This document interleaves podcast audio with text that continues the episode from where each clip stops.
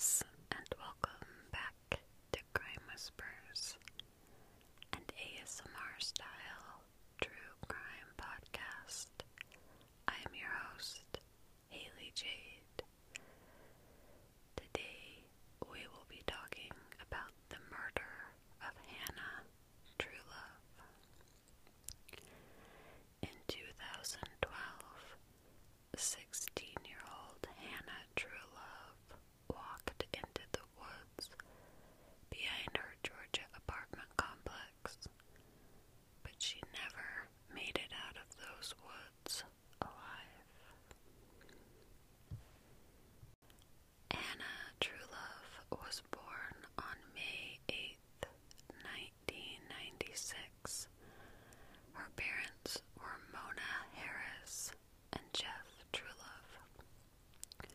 She had a brother named Clint and a sister named Jessica.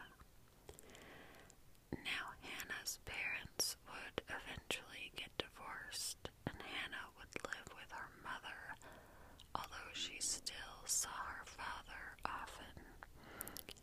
Hannah was described as a very sweet girl, and she was one of those girls who had really tight bonds with her friends.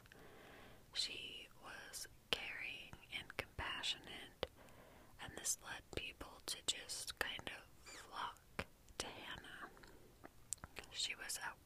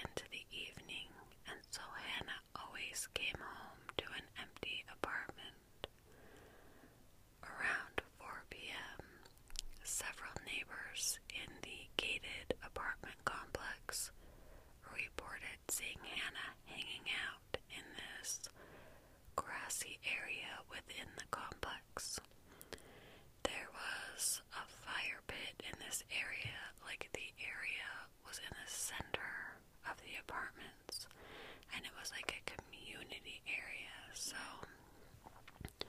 there was grass, there was a fire pit, there were some picnic tables, and this was somewhere that she often hung out. On this day,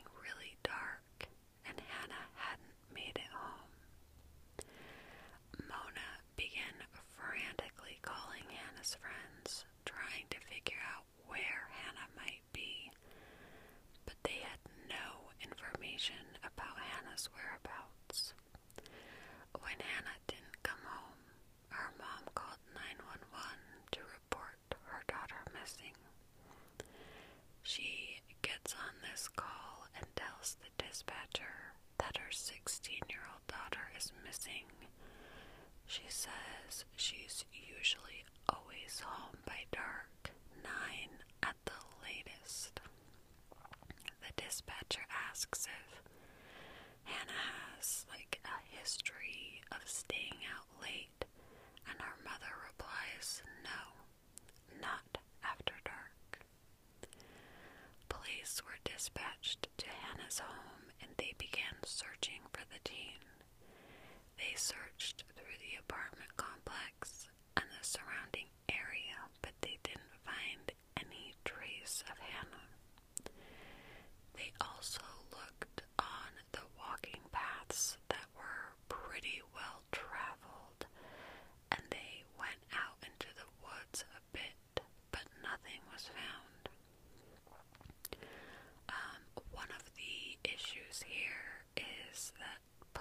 said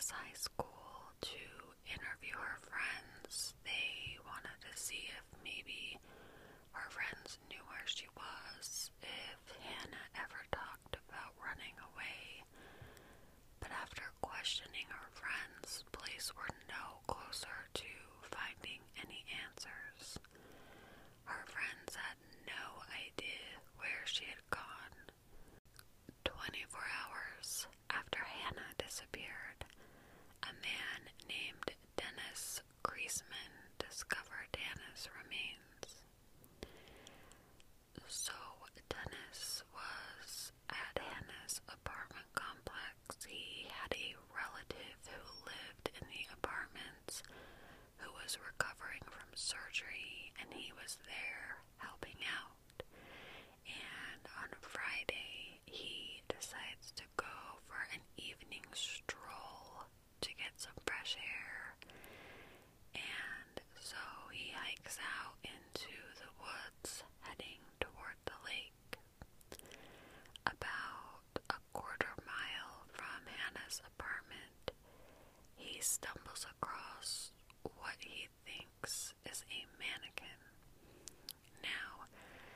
This man, as well as everyone in the area, was aware that a teenage girl was missing, so he decides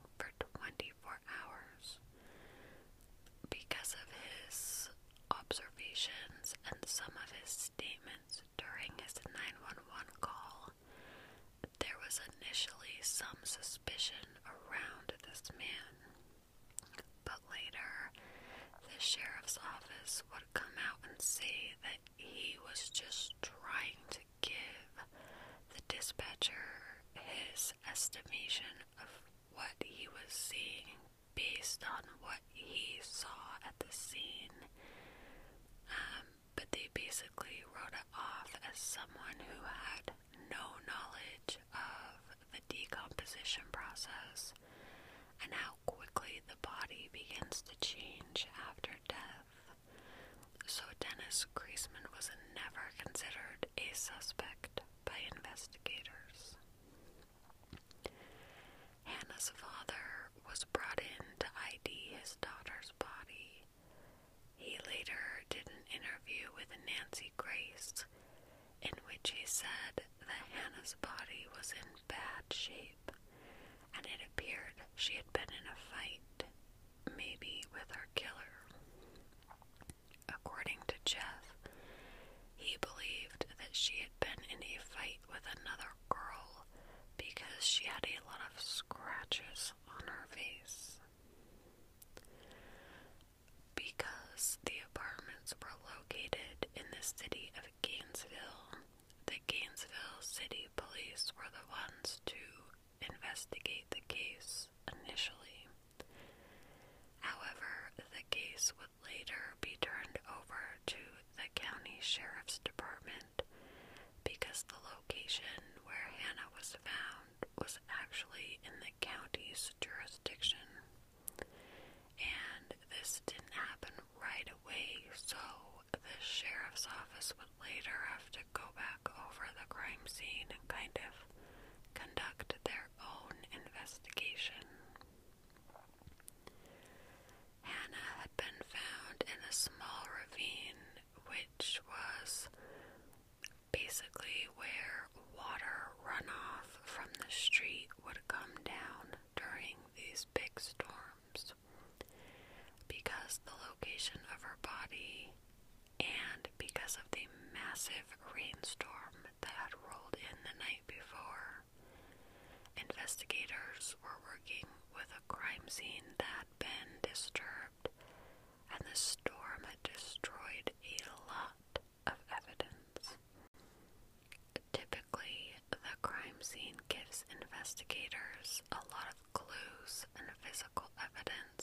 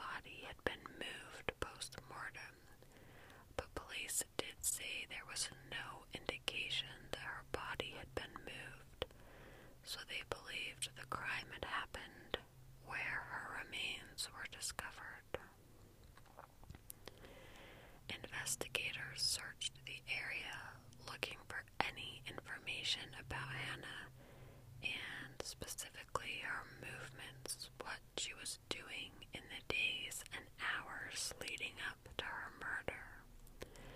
While police were combing through Hannah's life, they paid special attention to her social media activity. While she didn't have a phone, she did have a Nintendo DS that she had been using to communicate with friends.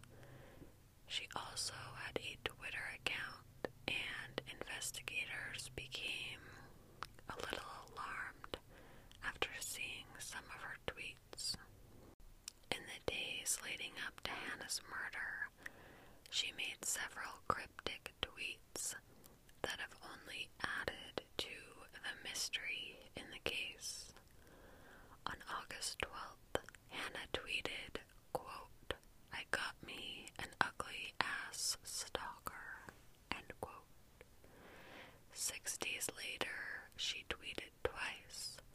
The first one was posted at 7 p.m. and said, quote, so scared right now.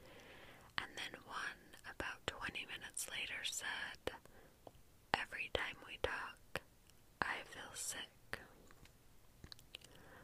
On August 22nd, just two days before Hannah's death, she tweeted, quote, I need to move out of these dang apartments. After thoroughly looking into these tweets, police said that they didn't really believe the tweets were connected to her murder. They felt like um, this was just like teenage drama.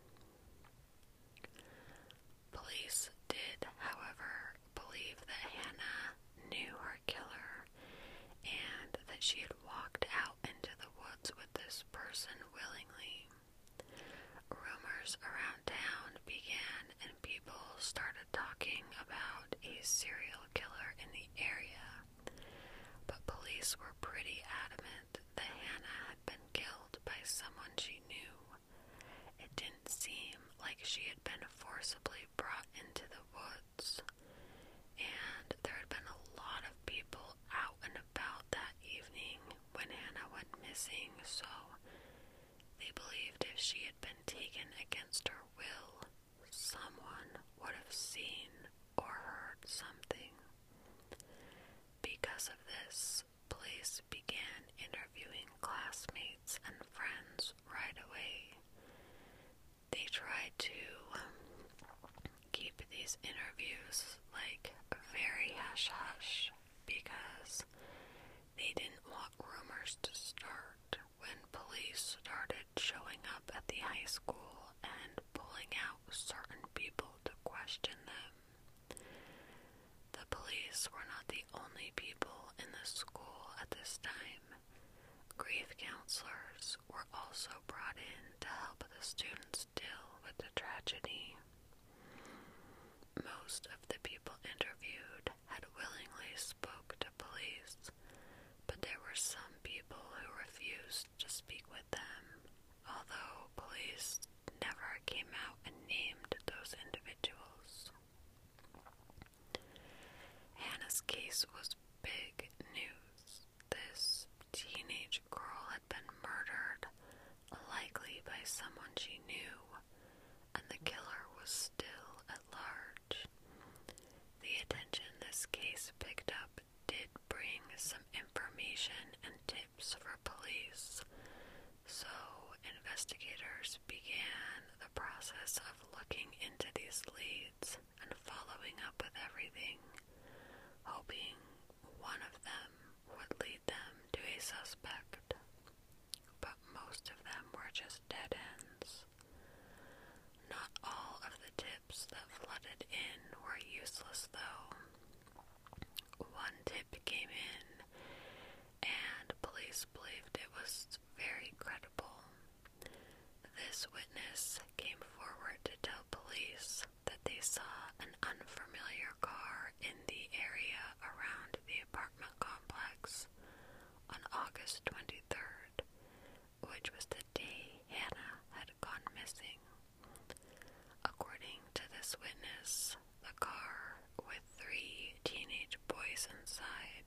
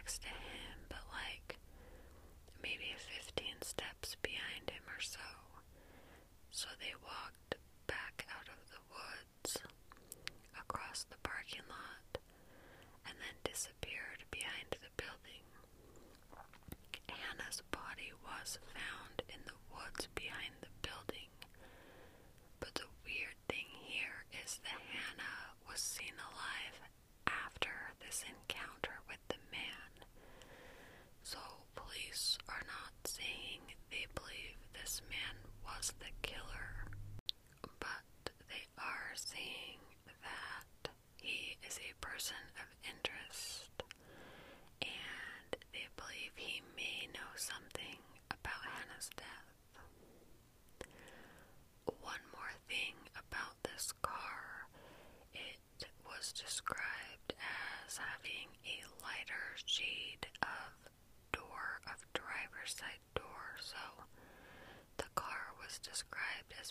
silver, but they think the car door was white, and there was significant damage to the front end of the car.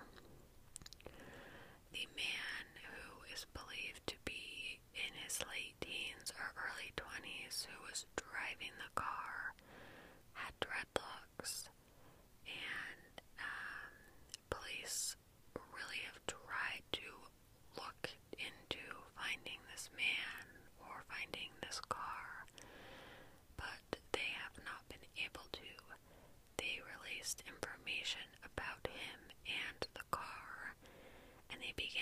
checking local body shops, thinking maybe the person who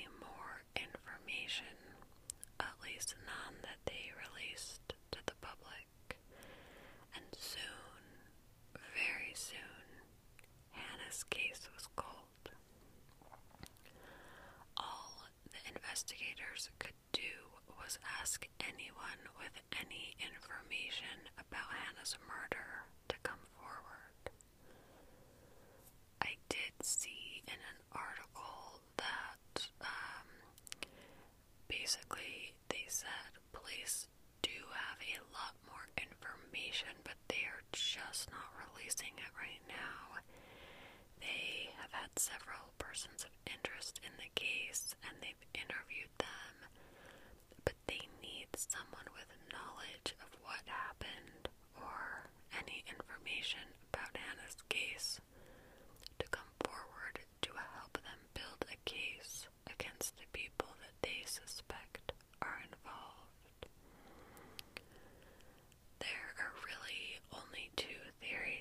escape.